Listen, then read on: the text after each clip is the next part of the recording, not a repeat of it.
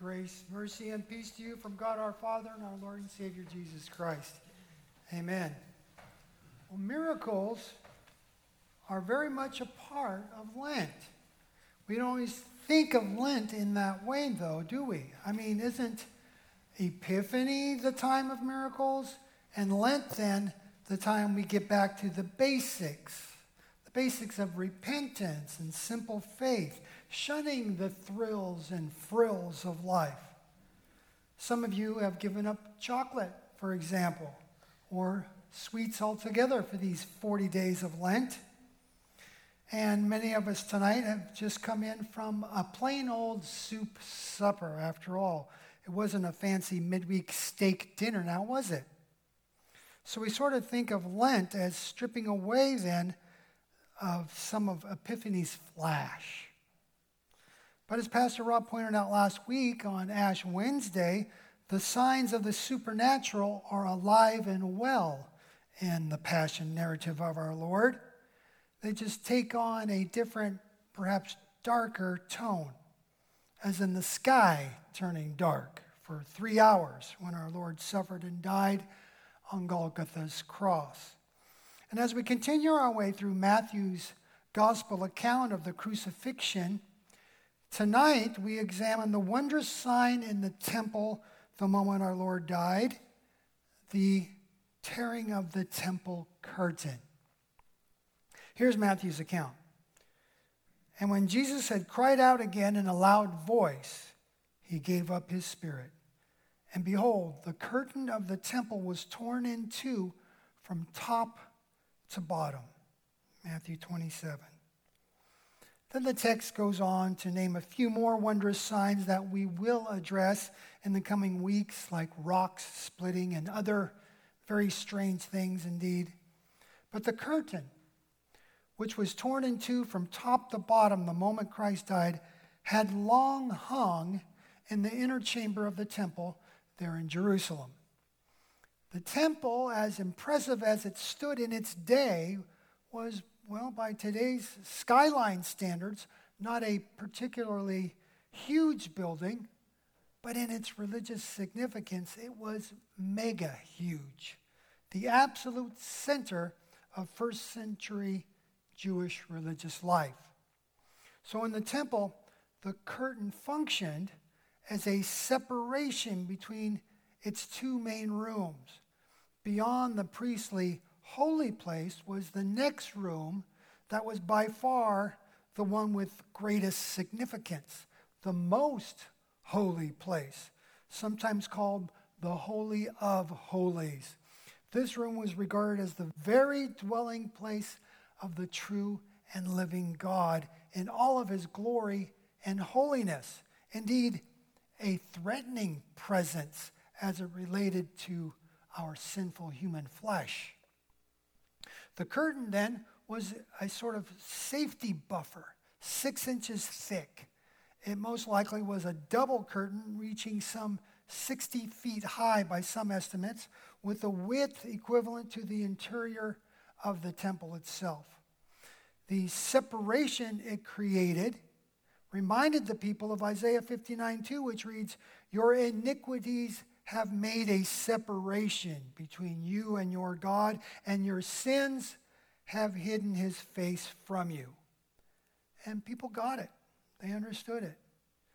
But the curtain was not the only form of separation by any means. Around the temple, taken as a complete structure, were many walls, other curtains, and specially designated courts, all degrees of separation which kept the people who were sinful and impure a safe distance from their holy God. What exactly was on the other side of the curtain, you ask? That most holy place was that sacred room into which only the high priest was allowed to enter in order to carry on his priestly function of offering a sacrifice on behalf of the nation. This sacred room contained sacred relics in the first temple, often referred to as Solomon's temple because he had it built, the Holy of Holies housed the Ark of the Covenant, the Ten Commandments on the stone tablets, Aaron's rod, and manna that came down from heaven. These sacred relics, however, all disappeared at the time of the first temple's destruction at the hands of Nebuchadnezzar of Babylon in 586 BC. Only rumors remained of these holy objects, rumors that make good fodder for movies like Steven Spielberg's Raiders of the Lost Ark. So, what was left inside the second temple, rebuilt by Nehemiah and added onto by Herod the Great, whose name, by the way, becomes associated with this second temple, so called Herod's temple, what was in there? This reconstructed temple in Jesus' day still had the menorah or golden lampstand, the table of showbread, and the golden altar of incense. Instead of the high priest sprinkling the blood of the sacrifice on the Ark of the Covenant in the Holy of Holies, in Jesus' day, the second temple priest used in place of the ark a foundation stone, they called it, on which the high priest placed his censer. There, second temple priest sprinkled the blood. One more very significant thing that was missing from this second temple, however, was the glory of the Lord. The so called Shekinah glory or cloud of brightness that would appear in the first temple and first appeared in the desert as a cloud of fire by day and a cloud of smoke by, or excuse me, a cloud of fire by night and a cloud of smoke by day during the 40 year sojourn of the children of Israel led by Moses. Now, Ezekiel 10 describes the glory of the Lord leaving the first temple right before Babylon's invasion. And this glory cloud manifesting God's presence in the temple was never witnessed again, even after the temple was rebuilt. I always found that interesting. The term Shekinah glory itself is not found in the Old Testament, but it's a rabbinical word whose root means dwelling. And it is their word to refer to God's dwelling among his people in the wilderness in the tabernacle, and then for a while in Solomon's temple until God's judgment on the nation for their idolatrous ways fell upon Judah and they were exiled off to Babylon. Fast forward now to Jesus' day, and in a similar way, there are very strange accounts in the Jewish Talmud regarding things going awry in the second temple now after Jesus died at around 30 AD when Matthew records the tearing of the curtain from top to bottom. Now, a 60 foot curtain being torn from top to bottom at just the moment of Jesus' dead, death would seem to indicate divine activity, wouldn't it? Wouldn't you think so? A supernatural sign. Now, if that weren't strange enough, first century rabbis, extra biblical material here, who would be extremely reluctant to admit that they executed their Messiah, God's anointed, nevertheless, they leave us a record of many things gone awry in the Jerusalem temple, starting at the time of Jesus' death on the cross. Whereas the tearing of the temple curtain itself is not included in this account. Nevertheless, listen to what this excerpt from the Jer- Jerusalem Talmud records and what they record as started to happen. About 40 years, it says, prior to the Second Temple's destruction in 70 AD. Now, if you do the math, that would place this at the beginning of these strange events of the temple at about 30 AD. From Talmud Tractate, that's what they call these sections of the Talmud, Yoma 6.3, we read this. It has been taught 40 years before the destruction of the temple, the western light went out. The crimson thread remained crimson, and the lot for the Lord always came up in the left hand. They would close the gates of the temple by night and get up in the morning and find the gates wide open. Said to the temple, Rabbi Yohanan ben Zakkai, O temple, why do you frighten us? We know that you will end up destroyed. For it has been said, Open your doors, O Lebanon, that the fire may devour your cedars. Quoting there Zechariah 11. What were those things that that section of the Talmud was referring to? Well, the so called Western light was the equivalent of what we call in our sanctuary the eternal flame. If you notice that red light, the red uh, candle right above the flowers next to the cross. Some churches refer to that as the everlasting light. We always keep that lit here as a symbol of God's presence among us, continuing even when we are not holding a service. It's always lit, hence the name. Well, that light in the temple would not stay lit starting 40 years before the temple's destruction, according to these Talmudic records. Interesting, isn't it?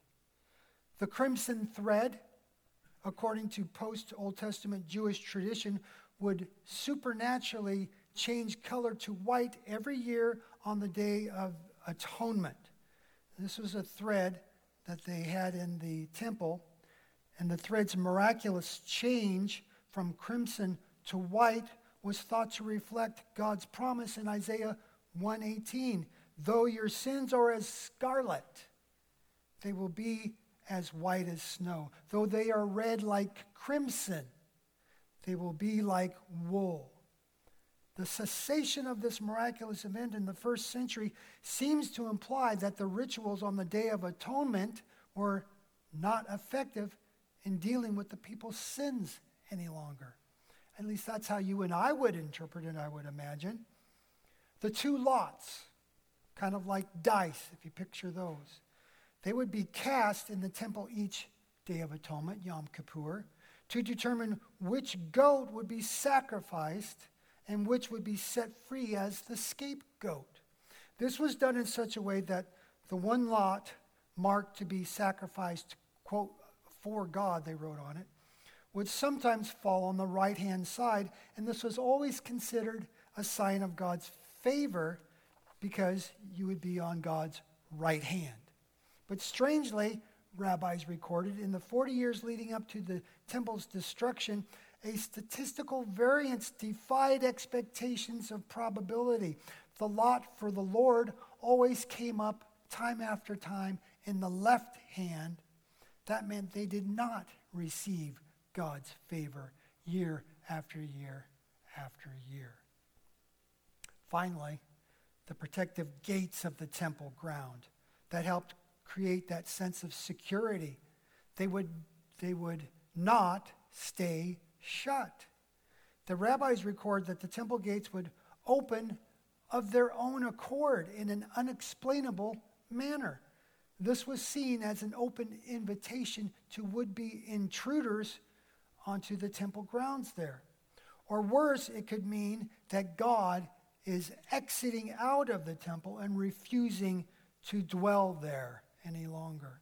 This is how these strange temple happenings were understood by the Jewish rabbis who recorded this portion of the Jerusalem Talmud at the time of Jesus' death and then going forward.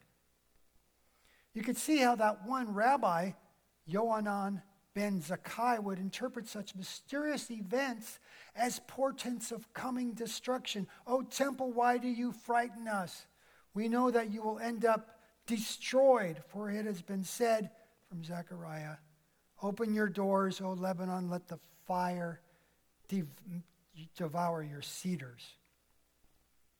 There are mentions, too, in other later Talmudic writings of the curtain in the temple being, quote, torn to pieces, but because of their later date of recording and some lack of specificity on the timeline there, it's more difficult to make a clear historical connection from them to Matthew's account, at least not as strong a case as these Jerusalem Talmudic writings do, which set the timeline very close to the crucifixion of our Lord. Well, you know, the inspired New Testament writer of the book of Hebrews gives his, gives his own explanation as to what transpired at Christ's crucifixion. And his interpretation is not just his, but the Holy Spirit's who inspired him. He talks about not a drawing away of God, but amazingly, a drawing near, quite the opposite, by the perfect, once for all sacrifice of his own spotless body on the cross. Jesus opens a way to the Holy Spirit's indwelling of every believer, the very presence of God intimately adjoined to repentant sinners whose bodies now, through faith in Christ, become a temple of the living God. Beyond extraordinary. From Hebrews 10, brothers, since we have confidence to enter the holy places by the blood of Jesus, by the new and living way that he opened up for us through the curtain, that is, through his flesh. And since we have a great high priest over the house of God, let us draw near with a true heart in full assurance of faith, with our hearts sprinkled clean from an evil conscience and our bodies washed with pure water.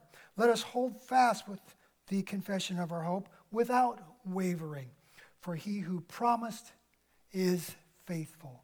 Hebrews 10. Amen. And here's St. Paul's amen to the Ephesian believers, whom he reminds through Christ, we have access in one spirit to the Father. Tonight, we are reminded of this access. We are reminded of our reconciliation to God every time we enter church. There is no court of the priests to go through before we get to the altar. There is no court of women beyond which they are forbidden to come. All sinners are invited, of every variety, gender, race, and age. Nor do we have a curtain separating the chancel from the pews. Here we are, seated, beloved, and forgiven by our God. The tearing of the curtain in the temple is a wondrous sign of the Heavenly Father's welcome. Jesus Christ, the Son of the Father, who shed his blood for you on Calvary, he is your welcome. Through the faith worked in us then by the Holy Spirit, we have access to eternal life. Miracles do happen in Lent. Amen. And now may he who began a good work in you bring it to completion on the day of Christ Jesus. Amen.